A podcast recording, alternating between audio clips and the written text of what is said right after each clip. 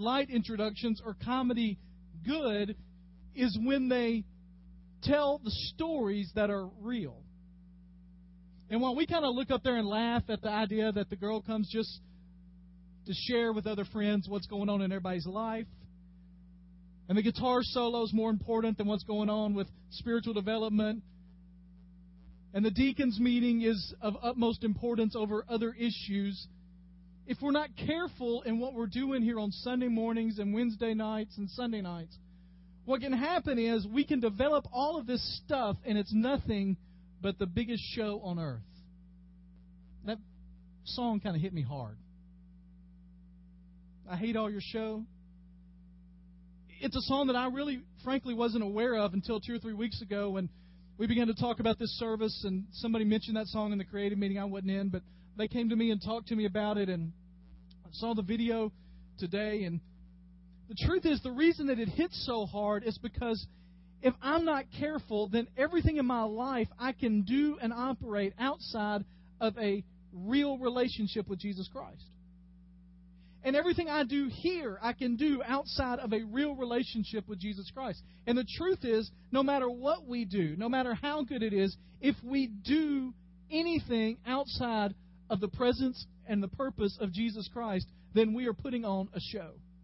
Isaiah chapter 1 is an interesting chapter in Scripture because it's the first thing Isaiah writes. I mean, that's kind of obvious, right? Isaiah 1 would be the first thing. And God, through Isaiah, comes right out of the gate and tells them some things they don't want to hear. And as I've read this over the last few days, the, the last couple of weeks, really trying to let this passage of Scripture and the ideas behind Isaiah and thinking through it, God has just kind of knocked me to the ground a little bit. So let's read it together, and we'll kind of comment as we go, and then we'll talk about a couple of things it just tells us at the beginning that the vision concerning Judah and Jerusalem, Isaiah son of Amos saw during the reigns of Uzziah, Jotham, Ahaz, Hezekiah. We're not going to do a history of Israel there, the kings, but just understand this. Judah and Jerusalem were, for the most part, the good place for God to be worshipped. Judah and Jerusalem, at this time, the, the kingdom of Israel had divided into two, and the northern kingdom and the southern kingdom, and Jerusalem when you put Jerusalem and Judah together, they don't go good. Jerusalem and Judah were considered the faithful ones, the good ones, the religious ones. Verse 2 says this As hero nations, listen on earth, for the Lord has spoken. I reared children and brought them up, but they have rebelled against me. The ox knows his master, the donkey his owner's manager, but Israel does not know. My people do not understand. And the truth is, what he's saying there is listen, Israel, I have brought you out of bondage. I have taken you out of Egypt. I have brought you to a great land. I've brought you to things that you couldn't imagine. I have given you everything you have, and yet you are completely ungrateful.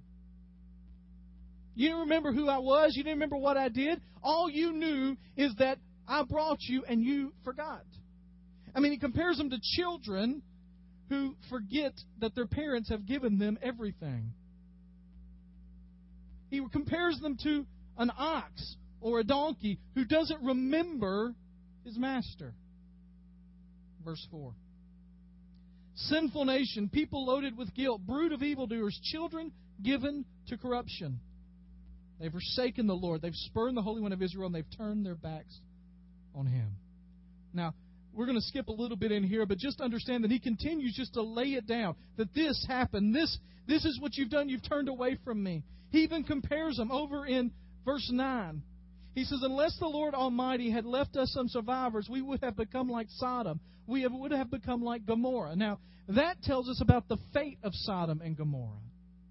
Not that they would have been as bad as them. Now, what happened to Sodom and Gomorrah? Destroyed, right? Why was it destroyed? Because they were so sinful and living against God's plan. And so he says, listen, if it wasn't that he had left a small portion in here, we would have already been destroyed.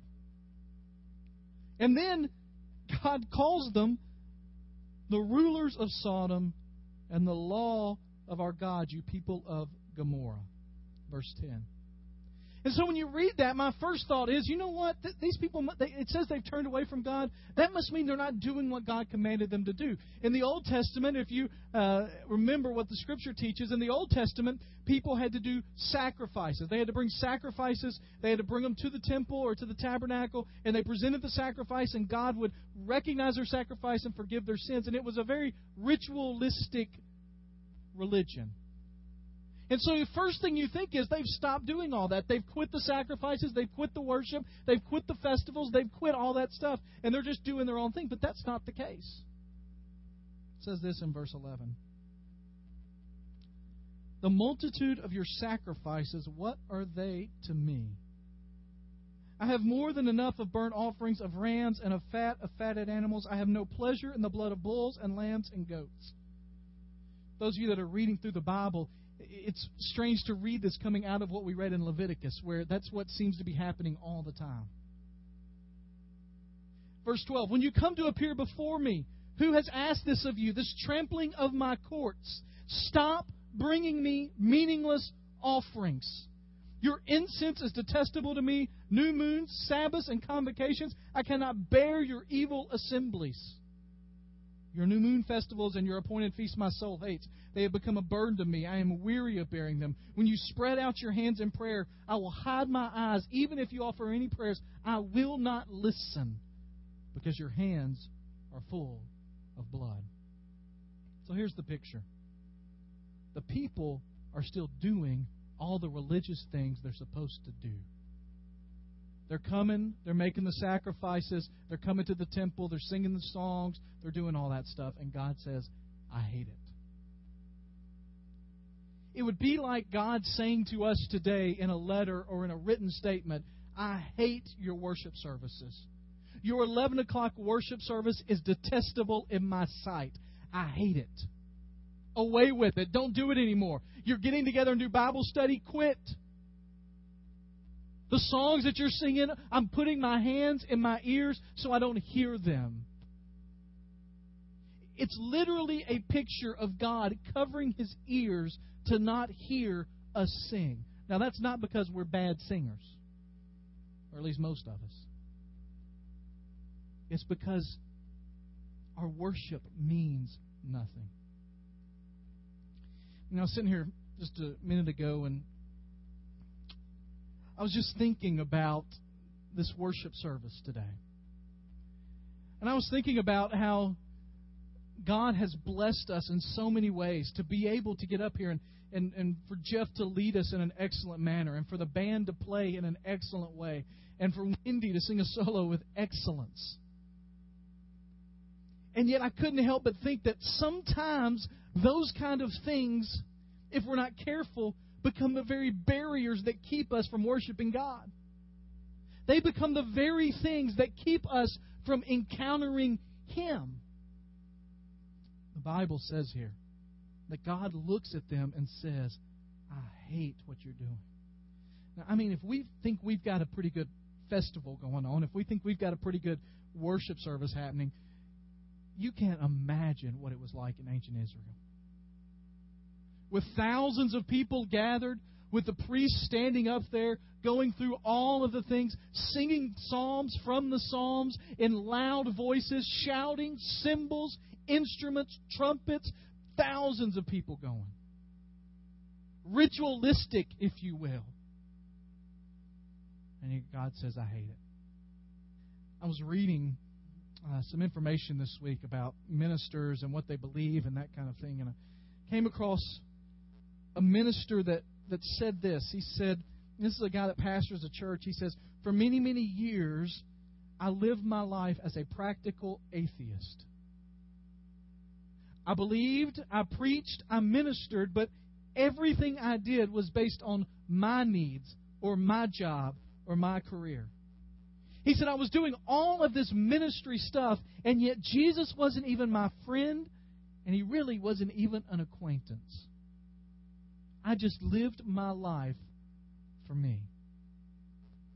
This idea of doing all the right religious things and yet not being connected to God is throughout the scriptures. It's not just the Old Testament. It's not just here in the Old Testament. I mean, there's a place in Isaiah 58 where it's pretty hard on this. There are places throughout the prophets where God says, "Quit bringing it to me." David would say in the Psalms, "I know you don't want uh, my sacrifices. That's not what you desire." This whole idea that just doing the stuff isn't enough. When you get to the New Testament, Jesus comes and who's the group that he fights with the most? Pharisees, right? He's most critical of the Pharisees. Well, the Pharisees were considered the most religious people in their day. And yet he looks at them and says, You're a whitewashed tomb. You look good on the outside, but your heart is shriveled. When you get to Revelation, the first church in those list of churches that he talks to is Ephesus, and he says, You're doing all the right things. You're keeping out the wrong doctrine. You're taking care of people. You're doing everything. I know your deeds. I know them well, and you're doing a great job, but I have this against you. Apparently, they were doing them without a connection to Christ. It says, You've left your first love. And as I think about this, I just ask myself the question is that where we find ourselves even in this room today? I mean, the question I want to ask you and I want you to think about is why? Why are you here? Is it just part of the routine? It's Sunday morning, you wake up, and because we've gone to the later schedule, you get to sleep in a little later, and you like that, and so you come to Sunday school or you don't. It's just part of what you do. It doesn't matter how many times you have to scream at the kids or scream at each other to get in the car and get there. You get there and you kind of settle in there and you go to Sunday school and you do the Sunday school thing and you shake the hands and you say hello and you do the prayer request and you listen to a Bible study because that's what you're going to do. It doesn't matter if you've been yelling when you're in the car. When you get in the parking lot, something magical happens and the good face comes on and it's I'm fine and everybody's good. Good to see you. Nice to meet you. Everything's good. And then you get out of Sunday school and you come down here and you stand out in the hallway until Jeff starts playing because that's what you do. Y'all know it's amazing, isn't it? When 11 o'clock hits, we got music playing in here when nobody's in here. First line Jeff sings, all of a sudden it's like it fills, all right? But you're out there and you're doing, you come in and you sing the songs or you don't sing the songs. You look at the words. You listen to the preacher, act like you're taking notes because that's what you're supposed to do. You look at it, sometimes you're listening, sometimes you're not. You're you shake the hand of the person next to you. Good to see you. Love you. Glad you're here. You do all of that. The time comes at the end. You do the invitation. You sing the song. You look. I sure hope somebody goes down this morning. That'd be great if somebody go down. And then you just leave. No change. Every week, same thing. Sometimes you don't like it because you come and we sing a song you don't know, or we sing one of those old hymns, and that's only supposed to be in the 8:30 service. It's not supposed to be in the 11 o'clock service. We've got a contemporary service for a reason, Pastor, all right? And things kind of get messed up occasionally, or somebody says something to you and you're not real sure what they meant by it, and so you leave here a little frustrated, or a little mad, but nothing really ever changes. Because the truth is, you can do all that without any kind of relationship with Jesus. The problem is that sometimes, and Isaiah seems to suggest this, the very things that we think are helping us to connect with God can become the things that keep us distant from Him. I was reading this week about the uh, it's about air purifiers. You know, they have those um, ionic air purifiers. You know what I'm talking about? Anybody? Just somebody raise your hand. Let me know. You know. Okay. You know, uh, Sharper Image used to make them. They're the ones that stand up and they're tall and slender and they ionic and you know they always look like they're always the most expensive air purifier, so they got to be the best, right? I mean that's just the way it works. And so I read this week about it, and the, the process of the ion purifier. Anybody got one of those, by the way? A couple of you, okay. So uh, that's what happens. When I ask those kind of questions, the hands kind of go like this, because, like, what's he about to say? I don't know if I want to. The way it works is, and we'll get a little scientific for a minute, it ionizes, whatever that means, the air and the particles in the air. And so um, stuff that can cause allergies or any of that sucked into the purifier. Okay? Well, what they discovered about two years ago that apparently hasn't been really put out there much yet is that in the process of ionizing the air, it's releasing ozone. Now, for most of us, that sounds all right. I mean, we need more ozone, right? That's what all the climate change people tell us. We need more ozone in the atmosphere. So maybe we put those ionizers up in the air and it helps. Well, here's the problem ozone in the atmosphere is good, ozone in your bedroom is not. And what they discovered is that these ionic, the title of the article was, Isn't it Ionic? Some of you get that at lunch, all right? The ion process, ionization process, was creating smog in the rooms that they were. And they said the smog level is to the point that if it was a city, it would be a level 2 smog alert. And you say, what in the world does that have to do with anything except telling me to throw away my ionic purifier? Here's the thing the purifier is supposed to purify the air, and yet it is polluting it. And the truth is, when we come and think that the things of church are going to make us closer to God, and yet we're not actively seeking a personal relationship with God, the things of church can easily keep us distant from God. And so the thing that we really need is we need to examine ourselves. Somebody said this, said that a religion can be like anything else in life. Sports, science, even stamps. It can be something that people love, and people can love it without any relation to God. Isaiah looks at the people of Israel and he says, You have become like the people of Sodom and Gomorrah. You have become people that you come into my house and your worship, instead of being pleasant in my hearing, has become detestable. Now, I just would ask you today if you would examine your own life some things that can cause that kind of foul smell in God's nostrils from our worship. Things like unconfessed sin. Things that you do and that you keep going on and on in your life, and you come in week after week, and you know the burden and the guilt of that sin is on your heart, and yet you just keep walking in day after day after day, going through all the motions. Things like conflict that's present in your family or in your church Things like human traditions that become more important than actually seeking God. You know, usually when I say something about traditions, most most of us think, well, that's old stuff, old stuff that we do. But the truth is, traditions are basically anything you've done three or four times the same way. I mean, there are some things that even though we haven't done them long, if we were to change them around here, people would be upset. If I came in today and said, we're not doing this service anymore this way, why not? Well, it's it's what we do here. We ought to be doing that. It's that's just who we are. That's what we do. It's a tradition of this church. But when we make traditions more important than the relationship, then it's out of balance. When we come in and we have emotions without substance. When I was kind of in the uh, major spiritual change time in my life, I was saved when I was nine, and when I was about 20 years old, God really did a work in my heart and my life and began to change some things that I was thinking. And one of the big things that happened in there is that uh, I went to a conference, and at that conference, for the first time in my life, I felt freedom to express my worship in raising my hands, in physical acts of worship. I felt freedom there for the first time. You know what was interesting is, in that moment, I really felt like the best way for me to express what was happening in my heart and my connection with God was through physically worshiping, raising my hands, doing those kind of things. There was a point where I knelt, all of that. And I came back, and we started doing our regular Wednesday night college worship service that I was starting to help lead. I was speaking. And I remember that I didn't have that, that, that emotional response right away. And I realized that part of the reason I didn't was because I, I wasn't I wasn't seeking the Lord like I should. But there was part of me that thought, but I need to raise my hands anyways, because that's what I do now. And I found myself sometimes worshiping and raising my hands and looking excited and all of that just because that's what I was supposed to do. Instead of coming from my heart as an overflow of my worship.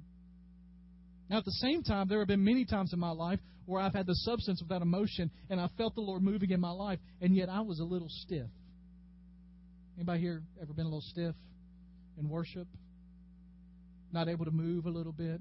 You're all part of a Baptist church, or most of you are. You have been, all right? Most of you are right now, but that's okay. And I wouldn't let it out. Well, that's pretentious. It's saying that I am better than this emotion that's within me. When, whenever you come and you worship for your own benefit and not for somebody else's, whenever your worship, and this is the big one, whenever your worship, whenever your service, whenever your Bible study, whenever your discipleship, whenever any of that does not lead to action, then you are not living as God's called you to live. Look at what it says in verse 16. This is right after, and this is a vivid picture. He says, literally, as you raise your hands to me, I don't know if you know this or not, but the Israelites raised their hands a lot. And as you raise your hands to me, there is blood flowing on them. He says in verse 16, Wash and make yourselves clean. Well, how do we do that, God? Take your evil deeds out of my sight. Stop doing wrong. Learn to do right. Seek justice. Encourage the oppressed. Defend the cause of the fatherless. Plead the case of the widow. The truth is, the fatherless and the widow were the most helpless people in their society, and he was saying, Help them all that you can. Verse 18. Come now, let us reason together. Though your sins are like scarlet, they shall be white as snow. Though they are red as crimson, they shall be like wool. If, if, if you are willing and obedient, you will eat the best from the land. But if you resist and rebel, you will be devoured by the sword. And just ask you a simple question today as we get ready to close. Are you living your life connected to Christ? Or are you doing everything that you're doing without His help? Let me ask it this way When was the last time you made a decision that made absolutely no sense in human terms? None. But you knew it was a decision that God wanted you to make. When was the last time? And I'm not saying that God didn't give us a brain to figure some things out, but I think sometimes we use that as an excuse. We use that as a crutch not to trust Him and follow Him. When was the last time you, despite what all of the things say around you, trusted the Lord and went away from popular opinion or what you thought everyone else would do? Because God called you to do it. When was the last time you came into worship and you left this place having encountered God? Now, let me just tell you something. Our responsibility as staff, and my responsibility as your pastor, Jeff's responsibility as a worship leader, is not to make you encounter God. That is up to you. When was the last time you entered into this place and you encountered the living God and walked out of here changed? I would just say this to you if you can consistently come and sing and worship and listen and fellowship and minister, and yet your life looks the same as it did 10 years ago, two years ago, then I'm afraid we're guilty of making it a show.